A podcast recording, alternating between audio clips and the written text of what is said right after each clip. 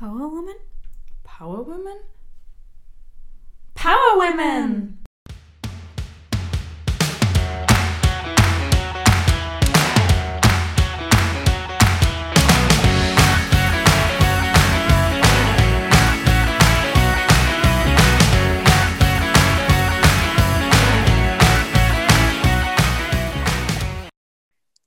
Hallo und herzlich willkommen zu unserer heutigen Podcast-Folge von unserem Power Women Podcast.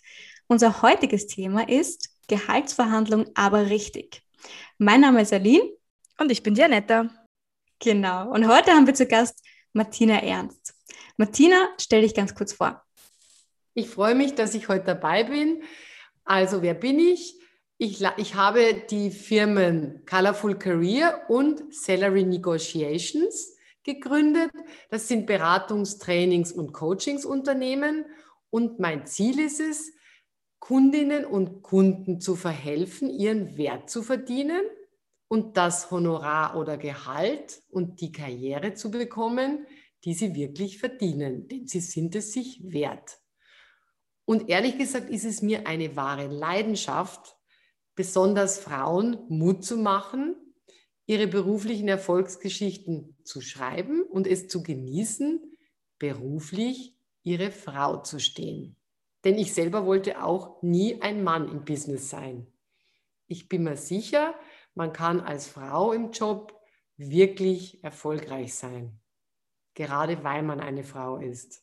Ehemalige Personalchefin der Erste Bank und ausgebildete Coach und auch in meiner Erfahrung als Geschäftsführerin von Berlitz in Zentral-Südosteuropa kann ich die Kundinnen und Kunden hinter die Kulissen des Topfmanagements blicken lassen und vor allem hinter die Kulissen der Personalabteilung und ihnen dadurch zur richtigen Verhandlungsstrategie verhelfen. Vielen, vielen Dank, Martina. Ähm, jetzt hast du mir ganz, ganz viele spannende Fragen ähm, schon mal auf den Weg gelegt. Zunächst, was uns auf jeden Fall mal interessiert, wie bist du denn auf die Idee gekommen, dass du jetzt Salary Negotiations machst? Ähm, hattest du da selber einen Erfahrungswert?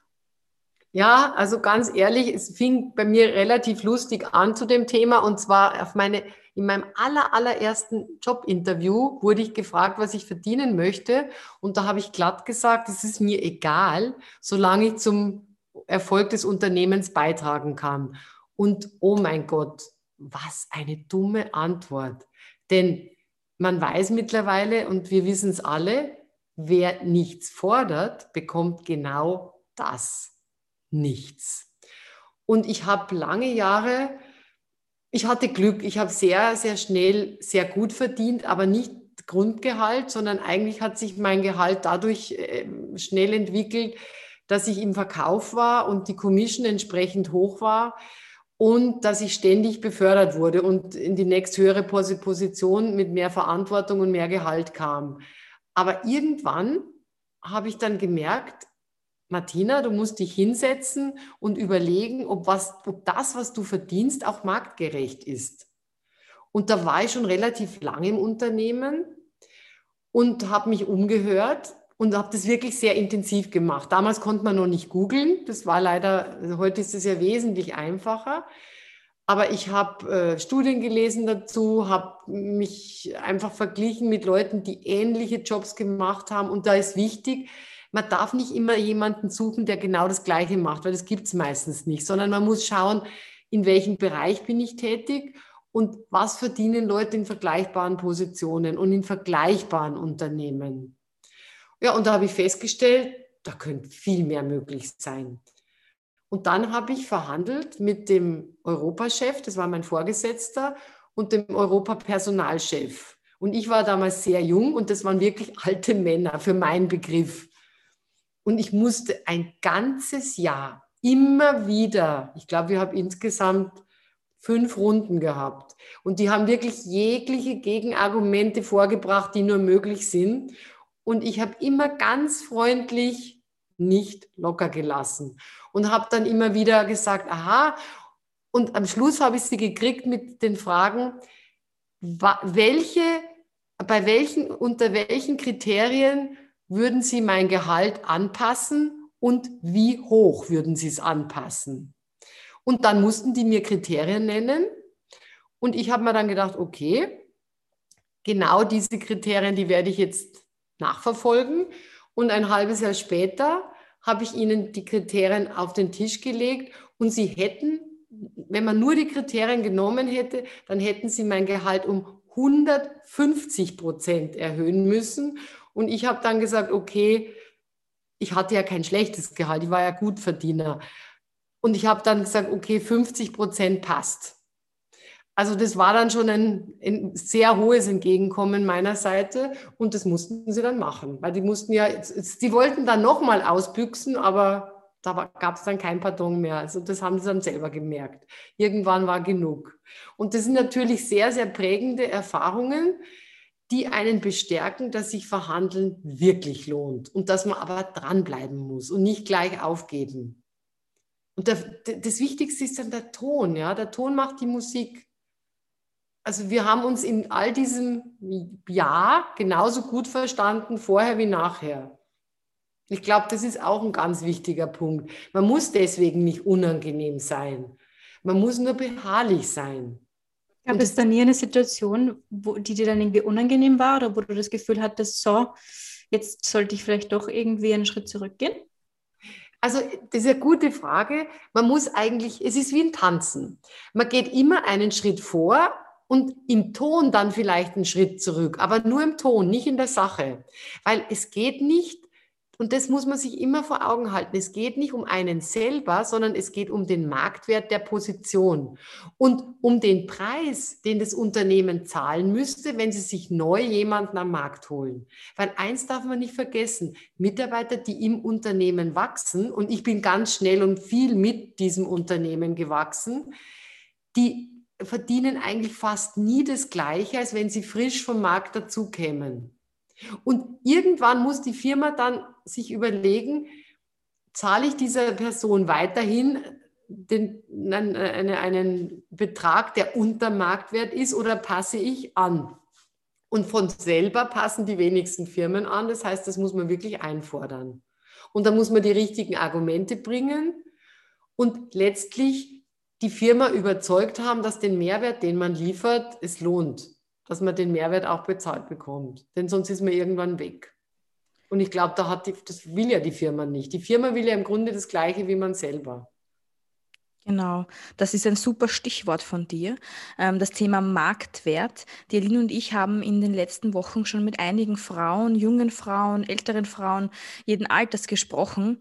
Und das Thema Marktwert ist immer ein bisschen ein kritisches. Und zwar stellt sich da immer oft die Frage, wie erkenne ich denn meinen Marktwert eigentlich? Und, und wie mache ich das meinem Arbeitgeber klar? Hast du da Tipps? Ja, also das Erste ist einmal wichtig, man muss googeln. Und zwar nicht nur eine Seite husch pfusch, sondern das ist wirklich ein bisschen aufwendig. Und das ist das, was ich vorhin schon erwähnt habe. Wenn es um den Marktwert geht, dann langt es nicht, wenn ich jetzt zum Beispiel, was weiß ich, mein Titel ist ähm, Portfolio Manager X Bums Y, ja, dann such, kann ich nicht nur danach stur suchen, sondern ich muss mir überlegen, in welcher Branche bin ich? Bin ich in der IT oder in der Pharma? Bin ich in einer NGO. Ich muss auch die Branchen checken, weil der Marktwert hat, der äh, wird definiert durch, durch verschiedene Faktoren. Das erste ist, in welchem Land suche ich einen Job? Je nach Land habe ich einen unterschiedlichen Marktwert für die genau gleiche Position. Warum? Weil in England zum Beispiel, in London sind die Lebenshaltungskosten deutlich höher als in Wien. In Wien sind die Lebenshaltungskosten deutlich höher als im Burgenland. Und damit ist der Marktwert, der preist auch immer die Lebenshaltungskosten mit ein. So, das ist das Erste. Das Zweite ist, wie ähm, groß ist meine Firma? In der Regel zahlen die großen börsennotierten Unternehmen mehr es kann aber auch sein, dass ich in, einem, in einer Boutique-Firma bin. Zum Beispiel gibt es in der Pharmabranche oder im Investmentbanking, da gibt es so kleine Boutique-Firmen, die zahlen dann durchaus mehr als die großen, weil die sonst die tollen Leute nicht kriegen. Und die können sich es aber leisten, weil die immer gebucht werden von Firmen, wenn es um bestimmte Leistungen geht. Also das heißt, die machen genug Umsatz, um auch entsprechend Gehälter zahlen zu können wo eher die Gehälter vielleicht ein bisschen geringer sind, ist, wenn man zum Beispiel am Land einen Job annimmt, in einem kleinen Familienunternehmen. Da hat man aber vielleicht andere Freiheiten. Das muss man auch immer gegenüberstellen. So, das heißt, das Land ist ganz wichtig, dann die Branche ist wichtig, die Pharmaindustrie zum Beispiel oder die Ölraffinerie, die zahlt einfach super, das ist bekannt, Finanz zahlt gut, große Industrien zahlen relativ gut, äh, Sozialbereich ist deutlich geringer. Das ist ein Fakt. Ob das jetzt gut ist oder schlecht, sei dahingestellt, aber im Moment ist das so. Und das kann, schlägt sich im Marktwert nieder. Dann hatten wir ja schon gesagt, die Größe der Firma ist relevant. Dann der, die Jobfamilie. Das heißt, bin, ist mein Job angesiedelt im Personal oder ist er angesiedelt in der IT? Ist er angesiedelt in, im Sales-Bereich? Denn diese Jobfamilien haben einen Wert. Und zum Beispiel ist die Personalbranche insgesamt nicht ganz so viel wert am Markt wie die Finanzbranche. Also wenn ich jetzt Controller bin, dann verdiene ich auf dem gleichen, wenn ich sage mal, ich bin ein Anfänger, frisch von der Uni und die eine Person geht ins Controlling und die andere Person fängt im Personal an. Und beide fangen als Junior an.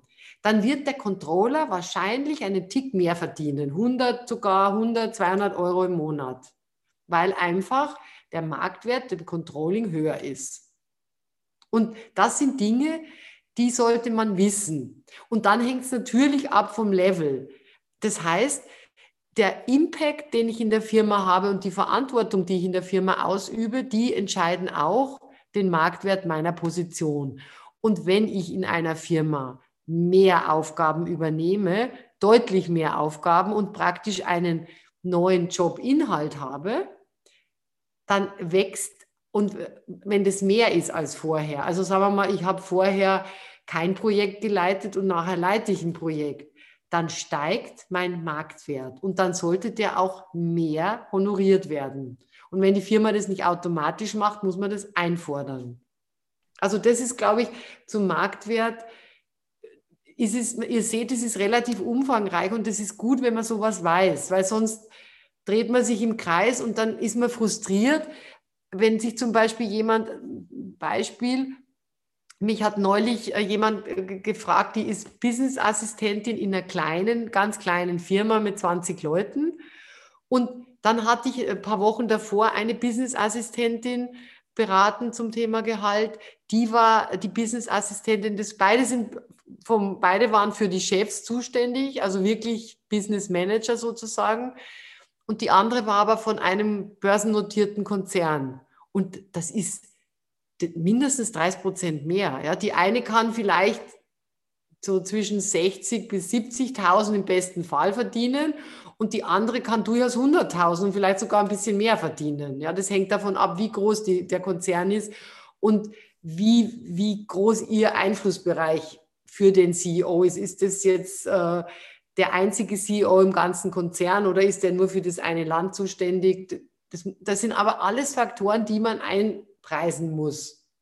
Jetzt hattest du gerade erwähnt, dass, dass die auf dich zugekommen sind. Unterstützt du auch bei diesen Themen? Ja, ich, ich habe ja eine Beratungsfirma. Das heißt, ich biete sowohl Trainings an für kleinere Gruppen oder auch Einzelberatung. Und es wird sehr häufig wird Einzelberatung äh, genützt, weil man in den Trainings natürlich einen tollen allgemeinen Überblick bekommt, so wie ich ihn jetzt hier euch auch gebe. Aber wenn, wenn man sagt, so jetzt geht es um mich und äh, ich habe nächste Woche die Gehaltsverhandlung und ich möchte sicher sein, dass ich da glorreich rausgehe, dann macht schon Sinn, dass man sich das gönnt. Vielen Dank dir. Das heißt zusammenfassend, es ist auf jeden Fall mal wichtig zu klären, wo befindet sich diese Position, was mache ich, in welcher Branche und in welcher Jobfamily befinde ich mich, oder? Genau, genau. genau. Das Sonst vergleicht man Äpfel mit Birnen und ist womöglich frustriert, weil irgendjemand einem sagt, ja, aber ich verdiene viel mehr. Aber vielleicht ist es ja auch eine ganz andere Branche und die Aufgabe doch anders, als man geglaubt hat. Und wie ist das jetzt, wenn ich jetzt meinen Marktwert erkannt habe? Das heißt, ich habe all diese Faktoren jetzt schon mit einfließen lassen, aber dennoch habe ich jetzt das Problem, wie mache ich meinem Arbeitgeber das jetzt klar? Guter Punkt. Also das, das Einfachste ist, wenn man sich ein bisschen Zeit nimmt, denn dann sollte man sich als erstes hinsetzen mit dem Arbeitgeber und genau formulieren, welche Ziele, was erwartet er von mir im Job, wenn das nicht ganz, wenn das nicht aus der Stellenbeschreibung schon klar hervorgeht oder aus dem Performance Management. Was erwartet er sich in den nächsten, sagen wir mal, sechs Monaten? Und woran erkenne ich als Mitarbeiter, dass mein Job erfüllt ist, die Aufgaben, oder dass sie übererfüllt sind? Das ist das Erste, was ich mit beim Vorgesetzten checken würde oder meiner Vorgesetzten. Und das Zweite ist, man sollte schauen, wie kann man im Unternehmen wachsen? Und die Frage muss man einfach stellen. Ja, dass man, den, den, man, man fragt seine Vorgesetzten und sagt, wo sehen Sie mich denn in den nächsten zwölf Monaten? Wo kann ich mich hinentwickeln im Unternehmen? Also man muss wirklich aktiv das ansprechen, denn das weiß ja der Vorgesetzte oder die Vorgesetzte nicht unbedingt dass man weiter wachsen will, dass man durchaus bereit ist, noch mehr zu geben, noch mehr zu leisten. Es ist ja nicht so, dass das jeder will. Manche wollen das gar nicht. Und insofern ist wirklich wichtig, dass man es auch sagt. Und dann hat man eigentlich relativ klare Vorstellung, was da von einem erwartet wird. Dann weiß man, wo die Reise hingehen kann. Und dann kann man konkret Mehrwert schaffen in seiner Position, um diese Ziele nicht nur zu erreichen, sondern auch über, zu, zu übererfüllen. Warum ist es so wichtig? Weil im Endeffekt, wenn man Mehrwert im Unternehmen oder für das Unternehmen schafft, dann ist man im wahrsten Sinne mehr wert. Ja, der, der, der Wert einer eine Position bemisst sich ja daran, habe ich jetzt nur meinen Job gemacht, dann kriege ich das Gehalt, was schon ausgehandelt wurde. Aber wenn ich viel mehr mache, weil ich ein, bereit bin, ein großes, wichtiges Projekt zu übernehmen, weil ich bereit bin, paar Mitarbeiter in so einem Team zu führen, die ich vorher nicht hatte, weil ich bereit bin, ähm, mich um eine Filiale zu kümmern, die vorher vielleicht, äh, weiß ich nicht, so irgendwie nicht gut lief. Und ich schaue, dass ich die auf Vordermann bringe, weil ich die Qualität im Unternehmen deutlich steigere oder die Kosten senke oder den Umsatz steigere. Das hängt ja immer von der eigenen Aufgabe ab. Wenn ich diesen Mehrwert schaffe, dann bin ich dem Unternehmen auch mehr wert. Und das ist ein wunderbarer Punkt, dass man sich das dann jeden Tag kurz hinsetzt, bevor man seine Bücher zumacht, seinen Laptop runterklappt und sich überlegt, so was habe ich jetzt heute wirklich geleistet, was ein bisschen Mehrwert geliefert hat. Denn man muss sich ja auch am besten die Argumente so zurechtlegen für, die, für das Gespräch dann, wenn es um die Gehaltsverhandlung geht, dass man Fakten nennen kann. Das ist dann wirklich einfach. Ihr müsst euch immer vorstellen, meine Vorgesetzte will das Gleiche wie ich. Die will, dass ich motiviert bin, die will, dass ich Top-Leistung liefere. Die will mich nicht frustrieren. Ich muss ihr dann aber auch Argumente liefern, damit sie dann bei HR sagen kann, die Person muss mehr Gehalt bekommen oder damit sie ihrem Vorgesetzten das mitteilen kann, wenn sie nicht die Firmenchefin ist. Und wenn sie die Firmenchefin ist, dann will sie euch ohnehin nicht verlieren, weil wenn sie am Markt jemand gleich guten finden müsste, müsste sie wahrscheinlich auch mehr zahlen. Ja, die Jobs werden ja nicht billiger. Jetzt ist es ja so, dass ähm, Mitarbeiter für gewöhnlich nicht wissen, wie so ein Zyklus abläuft unter dem Jahr im Unternehmen. Also wann ist ein guter Zeitpunkt, das sozusagen anzusprechen. Gibt es den richtigen Zeitpunkt oder kann ich das unterjährig die ganze Zeit machen? Ja, das ist eine super Sache. Das Timing ist auch unglaublich wichtig. Und wenn man also mit seiner Vorgesetzten gesprochen hat, um zu wissen, was sind die Ziele, die ich erreichen soll und wie schauen sie aus, wenn ich sie übererreiche, mit genau muss in, in diesem Gespräch sollte man dann auch fragen, wie das Timing ist. Also an, in welchem Moment Gehälter im Unternehmen angepasst werden. Und das ist bei jedem Unternehmen anders. Viele machen es so im Februar, März, wenn die Bilanzen fertig sind. Manche haben aber auch ein ganz anderes Geschäftsjahr. Die haben September, September, zum, also September, August. Das muss man sich wirklich erfragen. Und wenn der Vorgesetzte das aus irgendeinem Grund nicht weiß, dann muss man Personal das fragen. Weil, weil das wäre blöd, wenn man kommt zu einem Zeitpunkt, wo gerade der ganze Zyklus abgeschlossen ist. Also idealerweise macht man sich einen Termin aus, sechs Wochen bevor diese Gespräche im Unternehmen losgehen. Und in diesem Gespräch sollte man dann darlegen, wo man Mehrwert geliefert hat. und inwieweit die eigene Verantwortung schon größer ist als die ursprüngliche, die man bei, bei Einstieg in den Job angenommen hatte. Denn dann, glaube ich, hat man sich alle Argumente zurechtgelegt, um ready zu sein für die Gehaltserhöhung. Da spricht dann nichts mehr dagegen. Sehr gut. Wir sind gebrieft fürs nächste Mal. genau.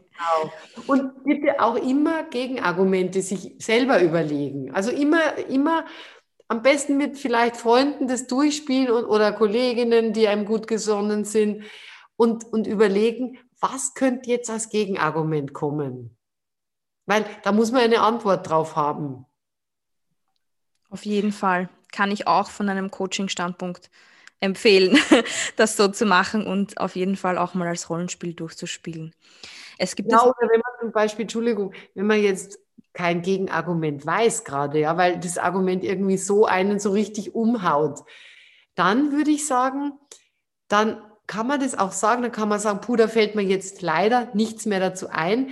Darf ich nochmal auf das Thema zurückkommen in vier Wochen? Also nicht locker lassen, ganz cool reagieren, zugeben, dass man keine Antwort weiß, aber nicht, dass man sich geschlagen gibt. Das wäre blöd, ja. Sondern einfach nur sagen, ich komme in vier Wochen nochmal auf Sie zu. Und bitte, das muss man unbedingt machen, weil wer im, im, im Englischen sagt man, to be in the driver's seat. Also ihr müsst wirklich die Steuer in der, in der Hand halten. Wenn ihr das nicht macht, wer soll es für euch machen? Niemand. Das ist eure, euer Case, den ihr verteidigen müsst, für euch selber. Und ihr lernt so unglaublich viel. Wenn man nicht gleich beim ersten Mal erfolgreich ist, ist so what, macht nichts. Das heißt nur lange nicht, dass man nicht am Schluss erfolgreich sein wird. Genau, und wie du schon gesagt hast, es muss ja auch nicht bedeuten, ähm, dass eine äh, Beziehung, die Führungsbeziehung darunter leidet, wenn man das in einer gewissen Art und Weise rüberbringt und sachliche, gute Punkte bringt. Ja. Dann kann es auch, wenn es zum ersten Mal gescheitert ist, einen zweiten Anlauf geben, ohne dass böses Blut herrscht, würde ich jetzt mal sagen. Ja, und ich darf ich etwas äh, dazu sagen, ich finde es sogar total wichtig, dass man dem Arbeitgeber, der Arbeitgeberin beweist, dass man bei schwierigen Dingen dranbleibt. Das ist das beste Zeugnis, das ihr euch ausfüllen ähm, könnt selber um für die nächsthöhere Position vorgesehen zu werden. Denn es gibt immer, egal in, in was für einer Situation, in was für einem Job ihr seid, es gibt immer Gegenwind. Der Gegenwind kommt vom Markt, weil ihr seid vielleicht in der Innovation-Abteilung und plötzlich macht, bringt der Mitbewerber eine super coole Innovation. Dann müsst ihr reagieren können. Oder ihr seid in der Qualität zuständig und es passiert irgendwas. Dann müsst ihr mit diesem Dilemma umgehen können. Ihr seid im Sales und die Zahlen brechen ein. Ihr müsst damit umgehen können. Ihr müsst wieder raus, euch aufmöbeln. Wie sagt man so schön?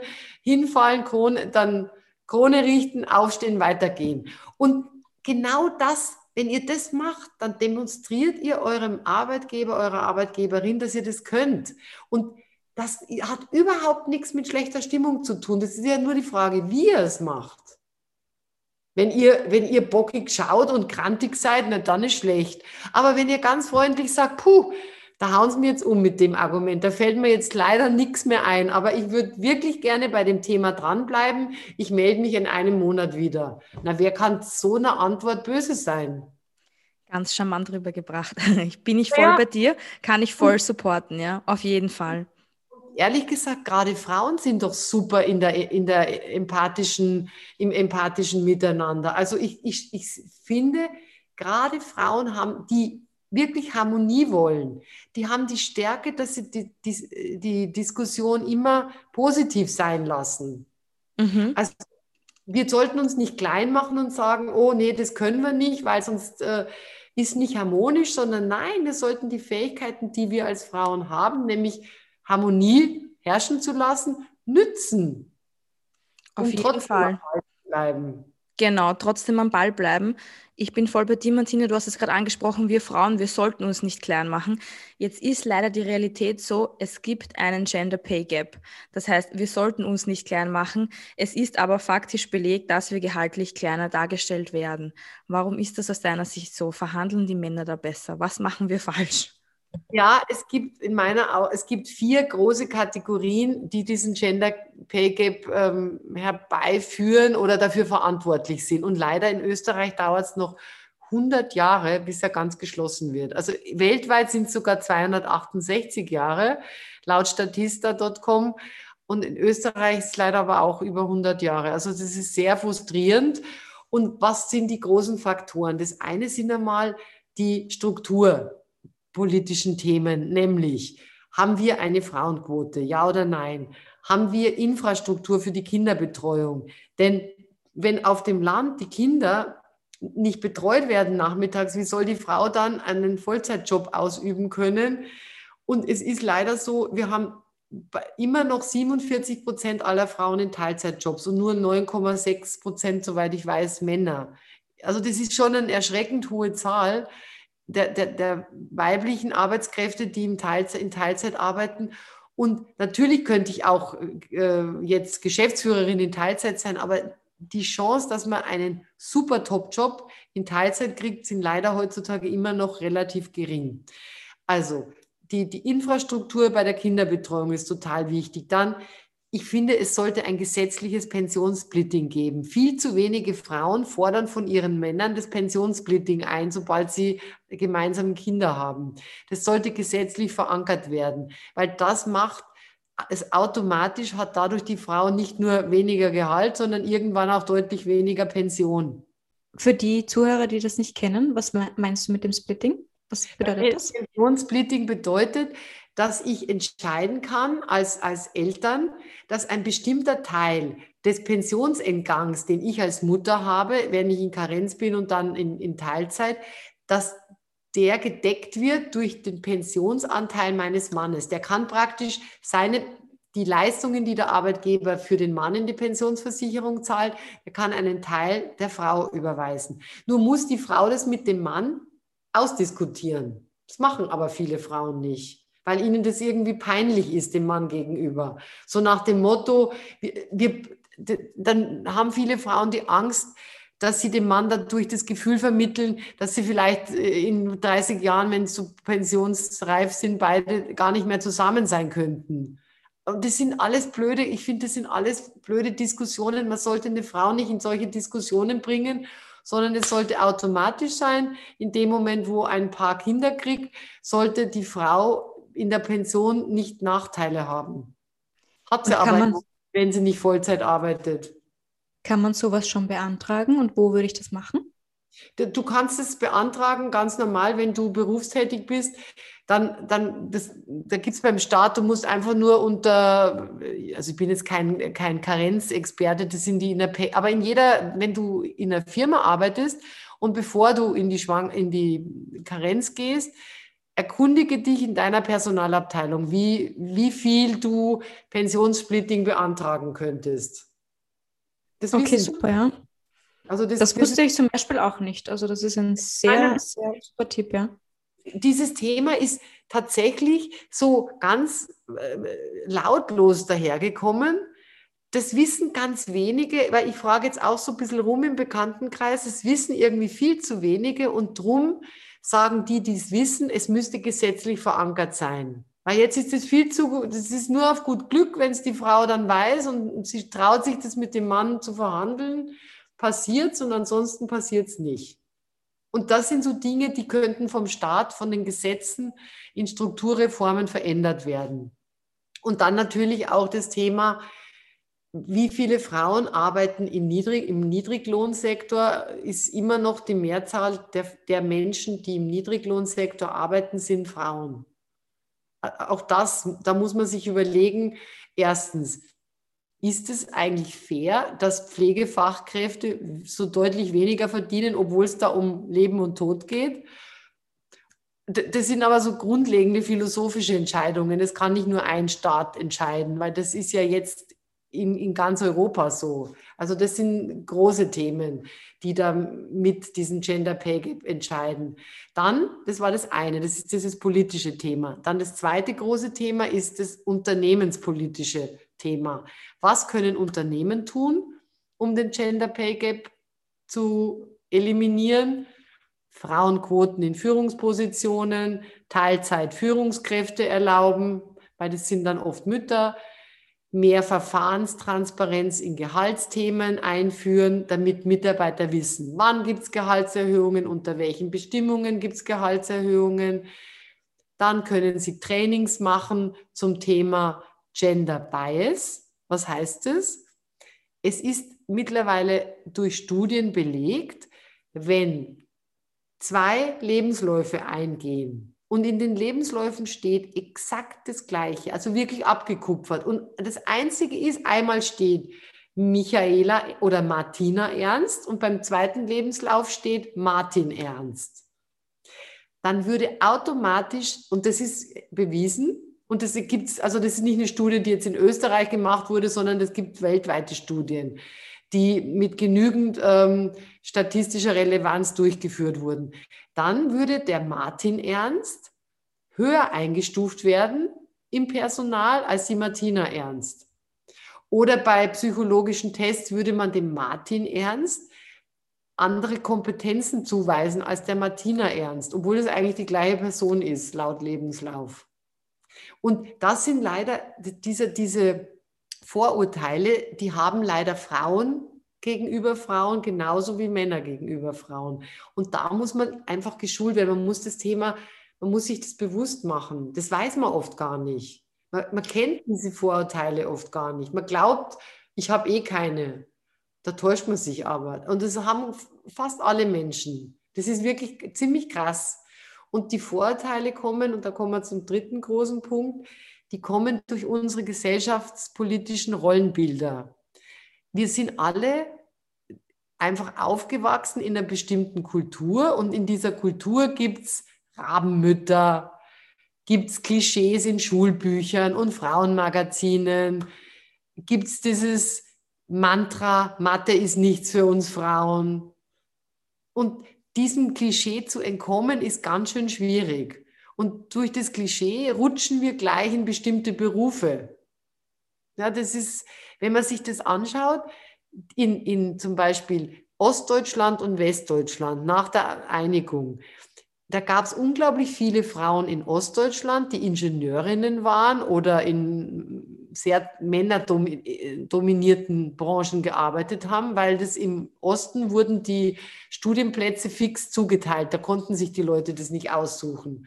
Und im Westen gibt es ja kaum Ingenieurinnen, Physikerinnen, gibt es ganz wenige.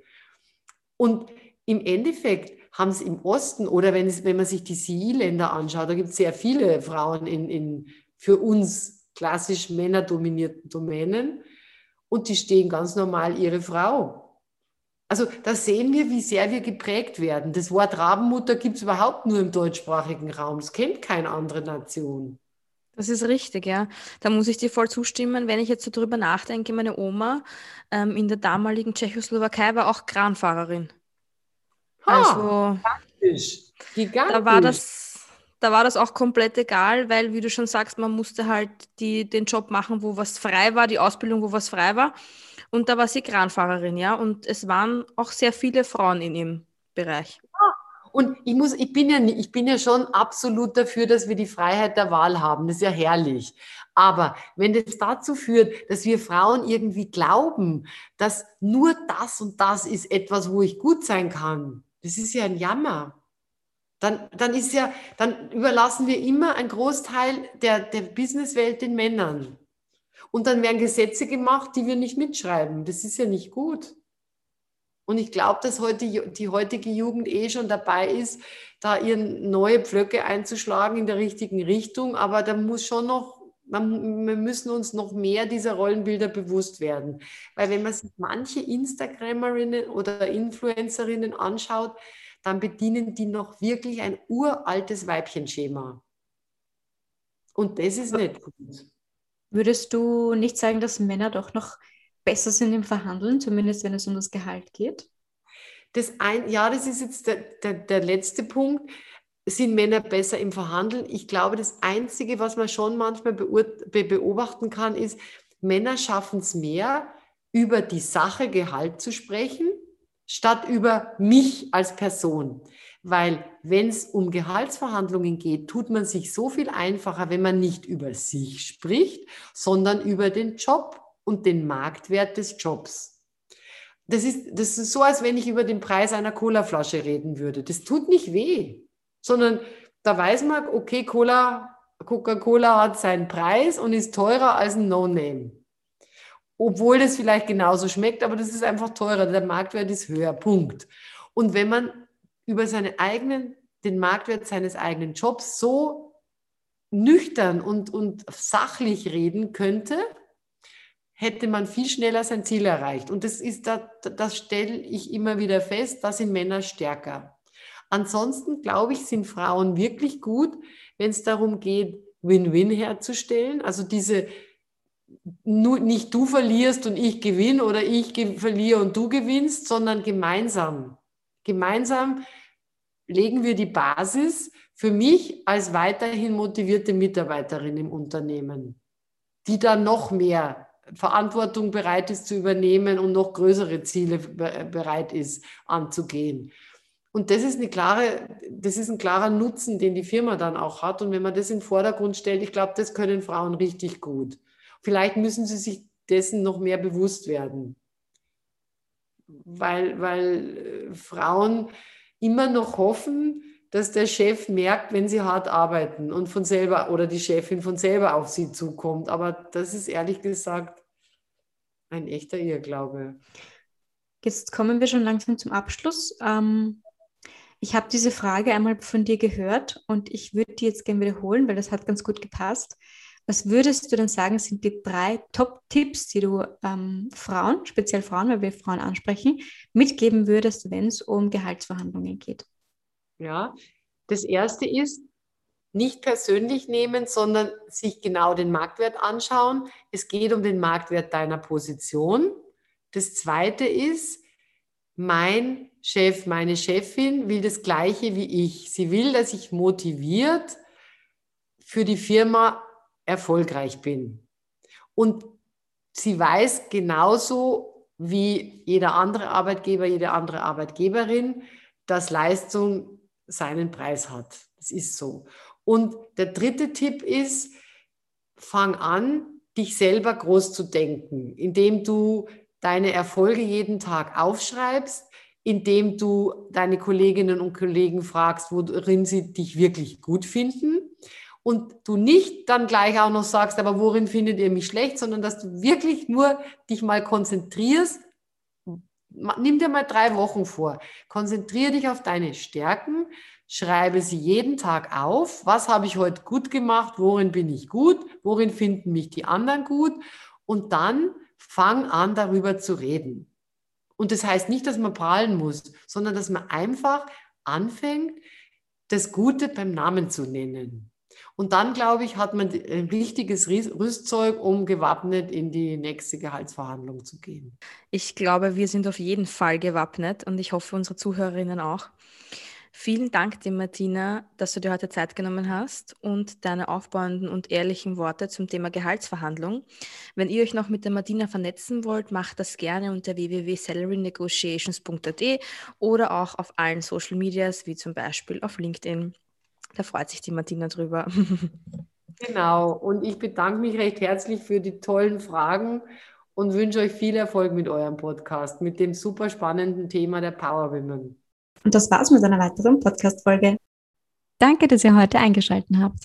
Für mehr Neuigkeiten folgt uns auf unserer Instagram-Seite unter powerwoman-at und auf unserer LinkedIn-Seite powerwoman-dach. Freut euch auf eine nächste Folge Power, Power Women.